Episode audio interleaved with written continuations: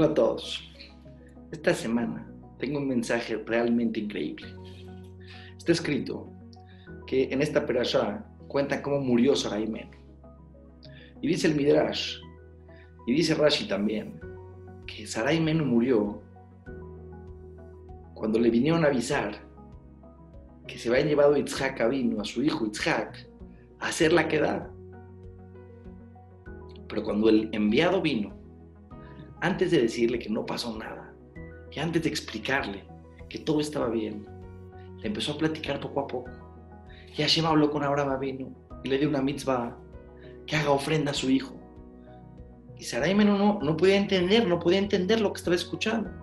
Y Abraham vino a hacer, aceptó la mitzvah y se llevó a Itzhak y se llevó los, las maderas y el cuchillo y lo subió al altar y levantó la mano para para matar a Itzhak. Y en ese momento, antes que le explique y que le cuente que no pasó absolutamente nada, que se salvó Itzhak del susto, Sarai Menu, para Hanish Matá se le salió su alma del impacto emocional de pensar que habían matado a su hijo Itzhak. Dice Rabbi Ruham algo impresionante, algo impresionante aprendemos aquí.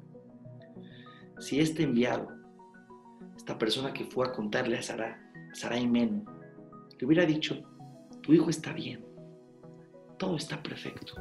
Te voy a contar nada más lo que pasó, pero que sepas de antemano que tu hijo que está en perfectas condiciones.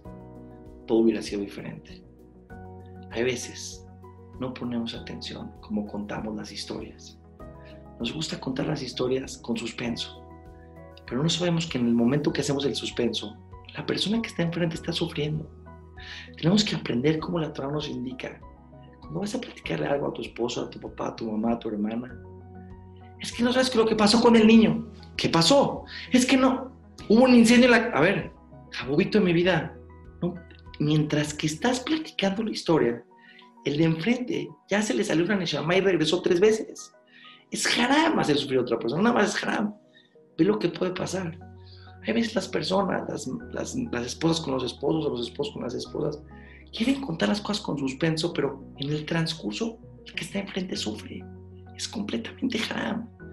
Cuando tú quieras contarle algo a alguien que puede ser algo que en el proceso sufra, antes de contarle toda la historia, con todos los detalles que tú quieres contar, porque a la gente le encanta alargar en los detalles, dile primero el resultado final de la historia.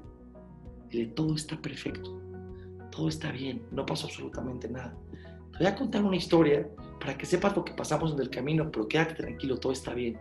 Así se cuentan las historias, aunque son cosas muy chiquitas, de todos los días, son cosas muy importantes, porque los grandes seres humanos hacían la diferencia en los pequeños detalles. Que tengan una semana increíble y un Shabbat Shalom muy